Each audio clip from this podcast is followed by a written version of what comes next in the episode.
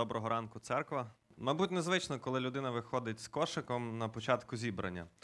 Е, Ми поки трішки відкладемо, але знаєте, я чув таку думку, коли люди планують от е, зібрання і, і е, конкретно на ньому збір матеріальних пожертвувань, говорять, що ну треба його вставити на кінець, коли люди вони прийшли на зібрання, вони щось отримали для себе, вони послухали проповіді, можливо, їхнє серце якось відкрилося більше.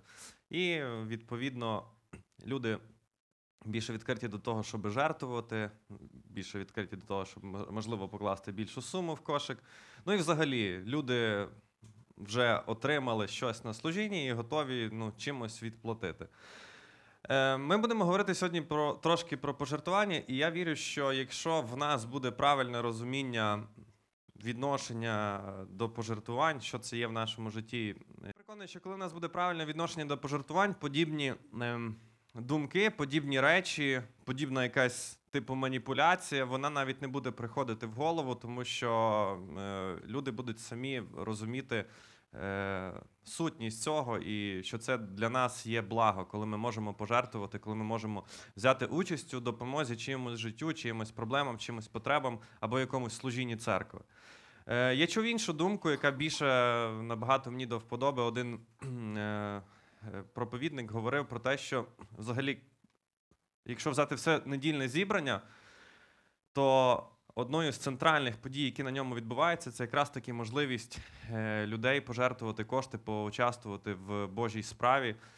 Це те, е, те служіння, та річ, в якій може дійсно взяти участь кожна людина. Не тільки ті, які стоять на сцені, не тільки ті люди, які готують е, там зал до зібрання і таке інше. Це те, чим ми можемо послужити всі. Якщо ми правильно до цього відносимося, якщо ми розуміємо, що це певна наша участь, то нами не треба буде ні в якому разі маніпулювати, не треба буде нас якось е, виводити якусь жалість чи, чи ще якісь подібні речі. Ми сьогодні поговоримо про пожертви з нашого, е, з нашого першого коринтян, яке ми зараз досліджуємо. Ви можете вже відкрити 16 розділ. З першого вірша ми будемо читати про деякі принципи. Але сьогодні ми, ми будемо говорити е, не тільки про принципи пожертвувань, ми поговоримо трошки більше про те, про що говорить апостол Павло в цьому тексті. Взагалі, якщо говорити про відношення християнина до пожертвувань, е, хотілося би е, подивитися на це питання ширше, глибше і більш детально. Це можна сказати про те, що ну, думка, наше відношення про пожертвування це як пазл. І коли ми читаємо одні тексти, ми можемо взяти деякі частинки. І скласти частину оцієї загальної картини. Коли ми читаємо інші біблійні тексти, там, де під іншим кутом автори дивляться на ці речі, ми можемо додати картинок. І таким чином, коли ми передивимося багато біблійних текстів, передивимося, як люди жертвували, як вони відносилися до пожертвувань, то в нас може скластись оця повна картина. Це такий діамант, якщо можна так сказати, з різними гранями. Е, Щодо пожертвувань в церкві. І хотілося би, щоб ми колись е, зробили так в церкві, е, тому що, наприклад, нашого сьогоднішнього тексту, ну, для того, щоб повну картину відобразити, його дійсно буде замало. Він всього на всього складається з трьох віршів. Ось. Але давайте ми навіть сьогоднішній наш текст ми побудуємо вже на тому фундаменті, який, напевно, кожен із вас має. Ми розуміємо, що пожертвування в церкві це річ добровільна. Ми розуміємо про те, що в старому заповіті була десятина, і це для нас може бути хорошим орієнтиром.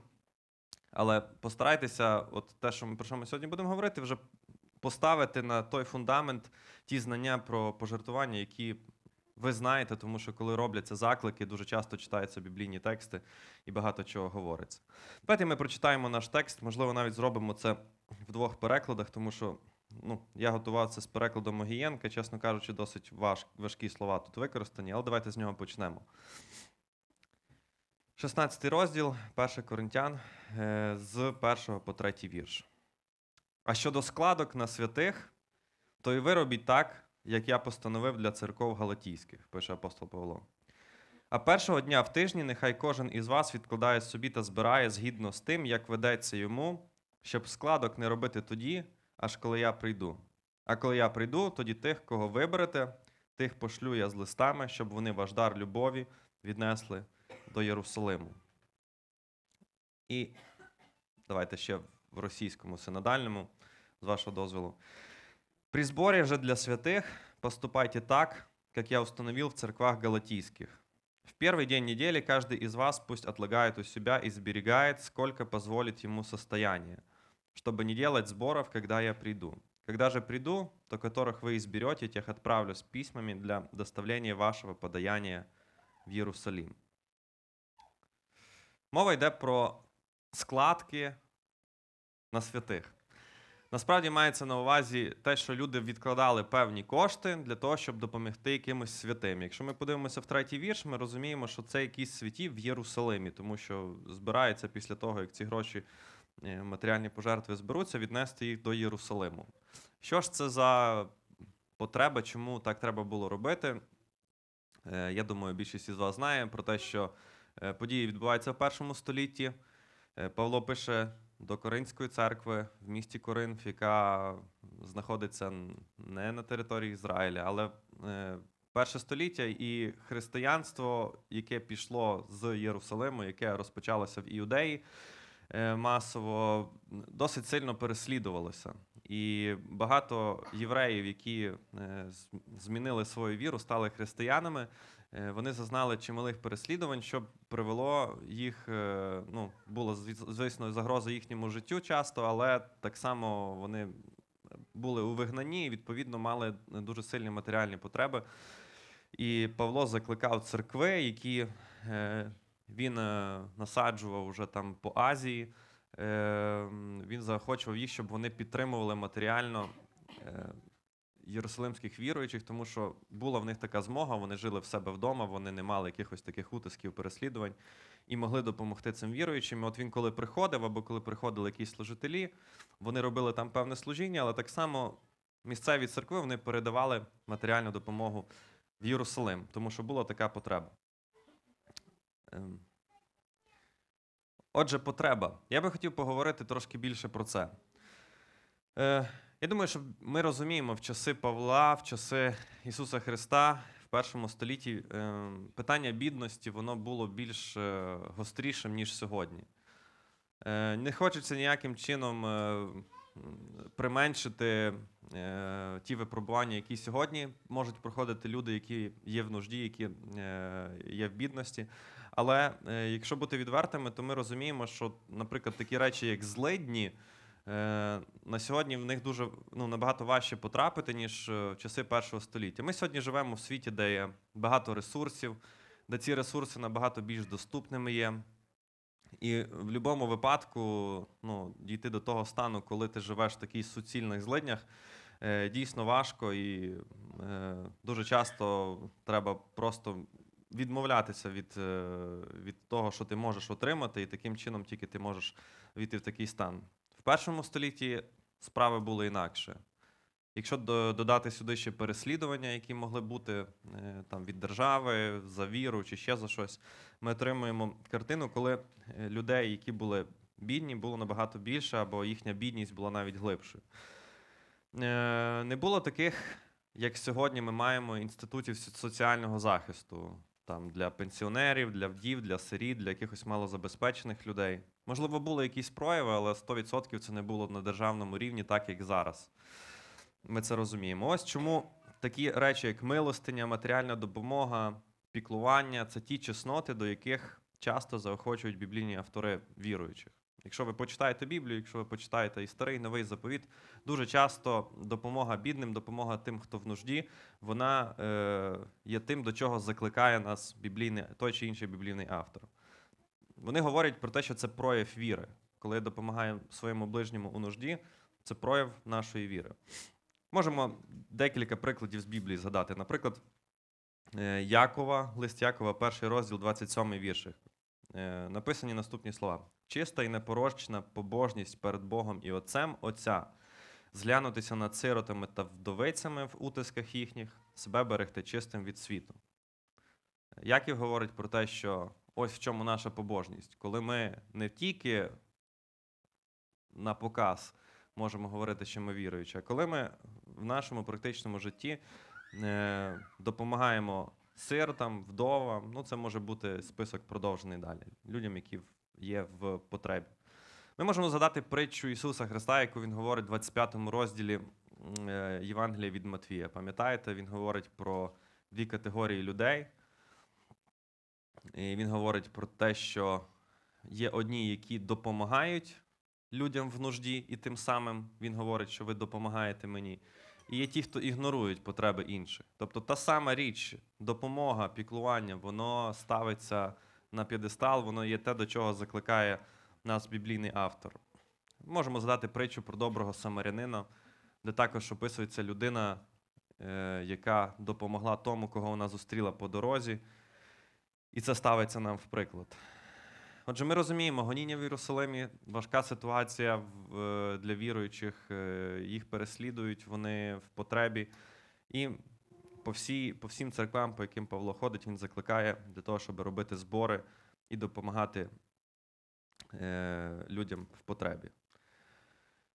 Далі давайте ми поговоримо про деякі принципи пожертвування. Отже, ми читаємо наш текст. Павло робить якісь певні заклики, робить якісь певні е, вказівки, поради. Е, і ми розуміємо, що е, це цільовий збір, можна так сказати. Вони роблять цільовий збір для Єрусалиму, але принципи цільового збору, які ми робимо для когось назовні, і коли ми збираємо гроші для церковних потреб, саме ДНК, якщо можна так сказати, те, з чого воно складається, вони дуже схожі. Основною різницею є тільки те, що коли ми жертвуємо на церковні потреби, ми розуміємо, що це гроші, які ми, ну, по суті, в тому числі витрачаємо на себе. На апаратуру, на світло, щоб нам було комфортніше. Е, От. Коли ми жертвуємо гроші на зовні, ми розуміємо, що ми з ними ну, розстаємося в повній мірі, ми готові віддати щось повністю для того, щоб допомогти іншим людям. Але те, як ми відносимося до, до того, коли ми кидаємо гроші там в кошик чи в якусь окрему коробочку, яка піде там на місію, в принципі, е, наше відношення до цього е, приблизно одинакове. Мотивація вона може бути приблизно одинаковою. Ми подивимося на наш текст. Е, Ми подивимося також на 2 Коринтян, 8 і трошки навіть на 9 розділ, для того, щоб побачити деякі принципи е, пожертвувань. Якщо подивитися в 2 Коринтян, 8 розділ, можете також відкрити.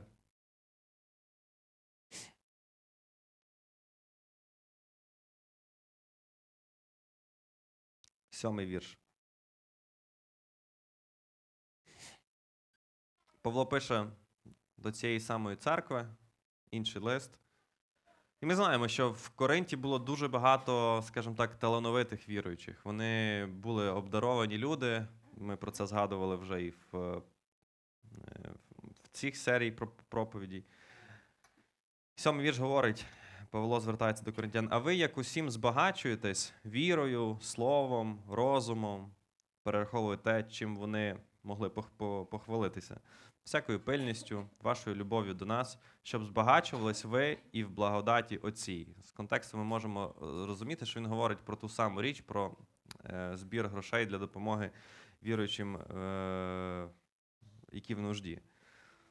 Так само, як в, в нашому житті має проявлятися певні речі, такі як там ми знаємо Біблію добре, ми в чомусь пильні, ми в чомусь здібні. Так само в нашому житті має проявлятися і цей прояв віри, коли ми готові матеріально брати участь у допомозі іншим людям або, наприклад, допомозі на потреби церкви.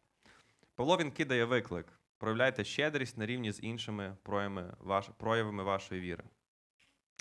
Якщо перейти до принципів, давайте ми знову повернемося до нашого тексту, які ми можемо тут побачити. Другий вірш. А першого дня в тижні нехай кожен із вас відкладає собі та збирає згідно з тим, як ведеться йому, щоб складок не робити тоді, аж коли я прийду. З чого починає Павло? Він говорить, що першого дня в тижні. Ми можемо сказати про те, що я жертвую регулярно, а не під впливом емоцій. Те, про що я говорив на початку. Якщо в мене є правильне відношення до пожертвувань, якщо я розумію, як він радить тут робити коринтянам він радить про те, що кожен нехай в себе відкладає першого дня в тижні. Робіть це регулярно. Робіть це. Тобто, це не після того, як я почую якусь класну проповідь на цю тему, коли мене розжалять, коли зіграють на моїх емоціях, чи коли я не знаю ще, що зроблять, зманіпулюють якось мною для того, щоб я більше пожертвував. Ні. Правильне відношення до пожертвувань воно є в тому, щоб робити це регулярно, тому що я маю таке переконання. Він говорить, що першого дня в тижні нехай це робить кожен із нас. Друге, це він говорить про самодисципліну. Відкладати в себе. Якщо знову ж таки прочитати другий вірш, нехай кожен із вас відкладає собі та збирає.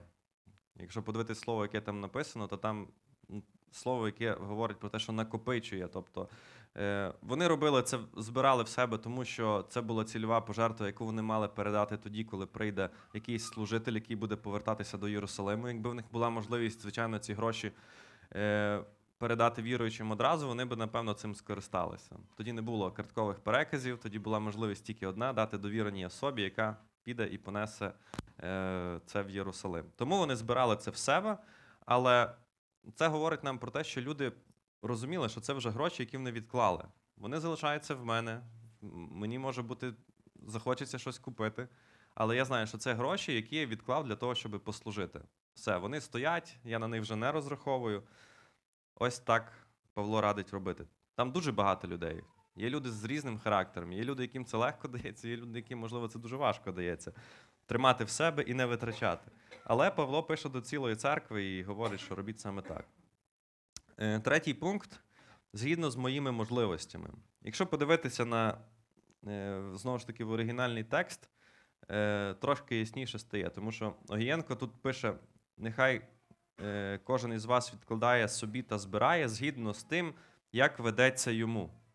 Можна зрозуміти про те, що тут якийсь чи настрій впливає, як мені поведеться, стільки я там і відкладу. Насправді в оригіналі написано, що замість слів, як ведеться йому, можна поставити, якщо мав успіх. Там не стоїть навіть слово наскільки мав успіх. Там стоїть слово якщо мав успіх. Мається на увазі, що якщо чи протягом цього тижня, чи протягом останнього часу, якщо в тебе була якась е, можливість заробити гроші, якщо в тебе є з чого відкласти, тоді роби це згідно з твоїми можливостями. З одного боку, Павло пише про те, що жертвувати має кожен із нас на початку. Да? Ми можемо прочитати, нехай кожен із вас відкладає. Але з іншого боку, він ставить іншу умову. Якщо ти мав успіх, якщо ти мав якийсь заробіток, іншими словами, е, протягом цього періоду, за який ти хочеш відкласти, він не говорить про те, що треба відкладати тільки заради того, щоб пожертвувати. Він не говорить про те, що ми, ми будемо читати про це пізніше, що ми маємо віддати те, чого ми не маємо. Якщо є така можливість у тебе, у твоєї сім'ї за цей період часу. Ще один принцип це принцип корисності. Якщо ви можете помітити, ці гроші вони не спалюються на алтарі. Ми не просто приносимо Богу якусь жертву для того, щоб пожертвувати, для того, щоб визнати, що от Бог, ми поклоняємося тобі таким чином. Біблійні пожертвування вони е, несуть в собі принцип корисності. Ці гроші йдуть на допомогу конкретним людям в конкретних потребах. Е, якщо ми повернемося до другого Коринтян, давайте знову це зробимо. Восьмий розділ, другий віршик.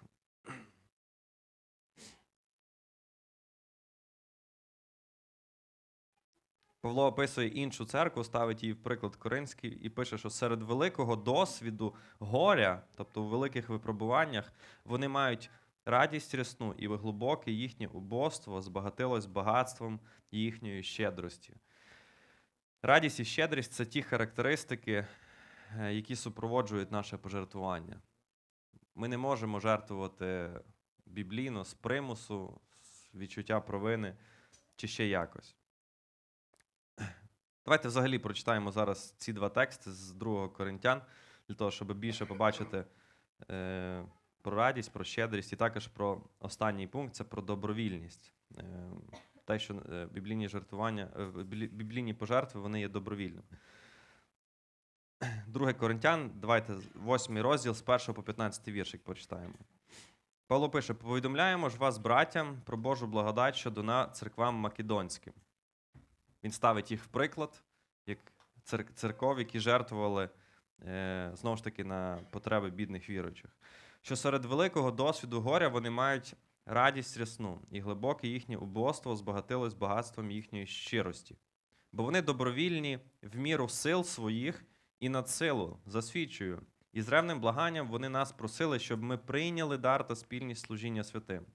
І не так, як надіялись ми, але віддали себе перш Господові та нам із волі Божої, щоб ми благали Тита, щоб він як був перше зачав, так і скінчив би вас оце добре діло. А ви як усім збагачуєтесь вірою, словом, розумом і всякою пильністю вашою любов'ю до нас, щоб збагачувались ви і в благодаті Отцій. Не кажу я це як наказа, але пильністю інших досвідчую щирість любові вашої. Помічаєте, що говорить Павло? Він не наказує жертвувати, він говорить, що ви подивіться на інших, і нехай це мотивує вас, нехай це якусь ревність у вас побуджує, що якщо вони так участвують, чому я так не можу по- поучаствувати? Пам'ятаєте, коли він е, говорить у післанні до римлян, він те, те саме говорить про ізраїльський народ. Він каже: Я хочу, коли говорю про вас, я хочу, щоб ізраїльтяни вони подумали, вони побачили, як язичники навернулись до Господа, і нехай це побудить в них ревність, що це ж те, що стосується так само їх, щоб і вони навернулися. Подібний прийом він застосовує тут. Він говорить, що подивіться на е, македонські церкви, і нехай вони будуть для вас прикладом, нехай вони будуть для вас викликом, як потрібно це робити. Бо ви знаєте благодать Господа нашого Ісуса Христа, який, бувши багатий, збіднів ради вас, щоб ви збагатились Його убоством. І ще один дуже великий приклад добровільного пожертвування. Ісус Він приніс себе в жертву добровільно для того, щоб ми збагатились. Говориться про, звісно, про духовні речі, але ставиться в приклад саме той мотив, коли хтось добровільно жертвує чимось своїм для того, щоб інший збагатився. І раду даю вам про це, бо це вам на пожиток, що не тільки, е, що не тільки чинили, але перші ви стали бажати з минулого року. А тепер закінчіть роботу, щоб ви як горливо бажали, так і виконали б у мірі можності, знову ж таки, по мірі можливостей. Бо коли є охота, то приємна вона згідно з тим, що хто має, а не з тим, чого хто не має. Хай не буде для інших полегша, а тягар для вас, але рівність для всіх. Тобто пожертвування не тільки заради пожертвувань, не тільки для того, щоб віддати те, що в мене є, залишитися ні з чим, а можливо, той, до кого ці гроші прийдуть, має більше, ніж маю я. Ні, він говорить про те, що там дійсно є потреба, щоб була рівність, щоб ми могли сповнити ту потребу, яка зараз є е, в них. Хай не буде для інших полегша, а тягар для вас, але рівність для всіх. Часу теперішнього ваш достаток, нехай недостатку в їхньому допоможе, щоб і їхній достаток був на ваш недостаток, щоб рівність була. Як написано, хто мав багато, той не мав зайвини, а хто мало, не мав недостачі. Посилається він на історію виходу Ізраїля з Єгипта. Ну і давайте дев'ятий розділ, там буквально три віршика прочитаємо. 2 Коринтян, 9 з 5 по 7 вірш. Отож, я надумався, що треба вблагати братів, щоб пішли перше до вас та приготували заздалегідь оголошений ваш щедрий дар. Мається на увазі про те, що Павло знав про план, про бажання коринтян поучаствувати в цьому служінні і послав людей, щоб вони приготували те, що люди от відкладали протягом певного часу, щоб вони сказали, що от прийде служитель, і він зможе передати це в Єрусалим. Оголошений ваш щедрий дар, щоб був він приготований як щедрий дар, а не річ примусова. Знову ж таки, говориться про добровільність. А до цього кажу: хто скупо сіє, той скупо й жатиме, а хто сіє щедро, той щедро і жатиме. Нехай кожен дає, як серце йому призволяє, не в смутку, не з примусу, бо Бог любить того, хто з радістю дає. Отже, принцип добровільності він дуже сильно прослідковується взагалі в теології пожертвування, яку нам дає Павло, в тому, які заклики він робить, і в тому, які приклади він використовує для того, щоб змотивувати нас е, участвувати в пожертвуваннях. Е, ну і наостанок хотілося сказати, що для Павла от ці пожертви, які збиралися в одних церквах, переносилися в інші церкви для допомоги, вони не були чимось тільки однофункціональним. Це було дещо більше, ніж зібрати допомогу в Коринті і доставити її бідним віруючим в Єрусалимі. По-перше, він розумів про те, що це буде практична допомога тим, хто потребує. Павло піклувався про церкви, в нього було пастирське серце, і він дійсно розумів першу таку е, річ, яку, яку функцію виконує ці пожертвування, це практична допомога віруючим в Єрусалимі, тим, хто її потребує. Але друге, чого досягав Павло цим, е, такі пожертвування, така взаємодопомога, вона дає відчуття причетності до Вселенської церкви. Коли у нас немає зв'язку, у нас немає Фейсбука, ми не знаємо, як люди вірять в Бога десь там трошки далі. Ми в першому столітті живемо. І коли хтось приходить і приносить якусь допомогу для нас, то ми розуміємо, що ми не одні. Ми розуміємо, що ми причетні до чогось значно більшого. І такі пожертвування могли також цьому служити.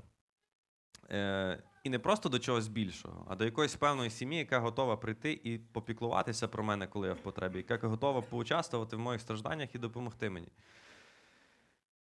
Третє це хороша нагода проявити свою віру в допомозі для самих коринтян. Павло розуміє, що коли він вчить церкву в Коринті робити так, коли він вчить їх виходити за межі свого комфорту, виходити за межі своїх власних потреб, то він тим самим робить їх зрілішими. Вони стають людьми, які виходять за межі самих себе, вони стають людьми, які наслідують Христа у своїй щедрості. Е, четверте, це дуже потужно сприяє спільності віруючих. Як говорять, друг пізнається в біді. Я думаю, що ця поговірка вона має сенс, коли в моїй потребі про мене хтось згадав, я розумію, що це людина, яка, яка пам'ятає про мене, яка, яка має якесь хороше відношення до мене. Мені здається, що саме по цій причині е, Павло і говорить у третьому вірші про те, що він не просто передасть ці гроші і понесе їх в Єрусалим, а він візьме декого з коринтян з собою, деяких людей, які понесуть ці гроші для того, щоб могли е, люди в Єрусалимі побачити, хто це їм допомагає, побачити цю церкву в особі цих там двох-трьох, я не знаю, скільки людей, які мали піти, для того, щоб сприяти спільності віруючих, для того, щоб ті люди вони побачили, що їм допомагають якісь живі, конкретні люди, а не просто Павло приніс якісь кошти. Ось. Ну, люди славлять Бога, віруючі, які отримують ці гроші, або віруючі, які е, бачать, як інші віруючі, вони є е, посвяченими, які, які проявляють щедрість, вони дивляться і вони прославляють Бога. Ми можемо це також прочитати в е, другому листі до Коринтян, просто вже не дуже вистачає часу. Е, так само, ще на закінчення, хочу сказати, що ці принципи ми можемо використовувати і під час пожертвувань, і під час того, як ми організовуємо ці пожертвування.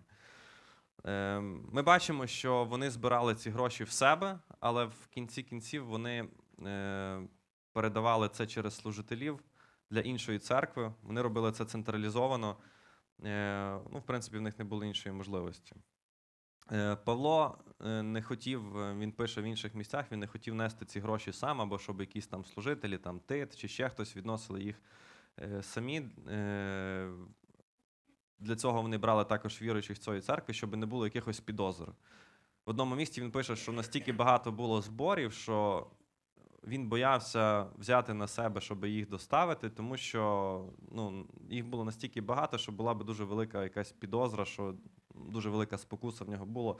Можливо, хтось би міг подумати, що він щось із цих грошей візьме. Ну і я також думаю, що чому він міг покликати когось із е, коринтян для того, щоб понести з ним ці гроші або з його співслужителями. Це, знаєте, в нашому житті дуже часто буває так, що нам легко дати якісь 50 гривень, щоб допомогти людині цими грошима, так скажем, скажем так, від ноги відкупитися, ніж дійсно прийти, побачити її потребу, сповнити її не просто грошами, а можливо, там виділити якийсь свій час е, і щось таке. А от коли ми йдемо, ми дивимося, ми заходимо в життя людини, і ми там уже можемо поучаствувати і матеріально, і нематеріально. Оце буде, напевно, найбільш ефективна допомога, коли ми зможемо підтримати людину всіляко, а не просто ну я я не знаю, як там тобі важко. Я дам тобі просто гроші. Я, знаєте, це схоже з тим, як жертвують волонтери там, волонтерам на схід. Деякі люди переймаються, а деякі не мають можливості бачити, що там відбувається. Ну, вони можуть просто там виділити якісь свої кошти. Виділити кошти набагато легше, ніж поїхати туди і послужити людям там, допомогти там. Тому Павло, напевно, і бере з собою декого з коринтян для того, щоб от була така спільність між церквами, була взаємодопомога, було розуміння, на що жертвується, щоб вони побачили те життя, яке е, переживали віруючі в Єрусалимі. Е, Не знаю, чи вдалося мені сьогодні донести до вас якісь принципи, але нехай те, що ви запам'ятали, нехай воно буде тими пазлами, які е, ви можете скласти в повну картину для побудови свого власного відношення до пожертв е, в церкві, до пожертв, коли ми жертвуємо на місію, коли ми жертвуємо на якісь потреби конкретні. Іншим церквам, можливо, у нас також таке було. Щедрість, добровільність. Ми маємо робити це не з примусу, не з відчуття провини, ми маємо це робити з радістю. Якщо цього нема в нашому житті, нам треба читати Біблію, нам треба читати про Христа, нам треба розуміти Його жертву, що вона будувалася саме на таких принципах. Він не був нічого нам винен, але захотів пожертвувати тим, що в нього є, для того, щоб ми збагатилися, для того, щоб ми мали вічне життя, для того, щоб ми мали якийсь достаток сьогодні. Давайте ми зараз встанемо, помолимося. У нас після цього піде кошик. Ми сьогодні не збираємо на Єрусалим, ми збираємо на потреби нашої церкви, але керуйтесь тими самими принципами, і нехай це буде благословенням для вас. Дякую тобі, Господь, за е, те, що ти пожертвував е, своїм сином, щоб ми мали, могли мати вічне життя. Це для нас дійсно приклад. Коли ми жертвуємо гроші, Господи, е, коли ми кладемо, можливо, десятину чи якусь іншу суму, нехай це буде символом того, що ми розуміємо, що всі ресурси, які в нашому житті, вони належать тобі. Нехай ми розуміємо, що ми не відкуповуємося від тебе, ми не платимо якусь данину, але ми цим самим визнаємо, що ти благословляєш нас, і ми хочемо просто подякувати.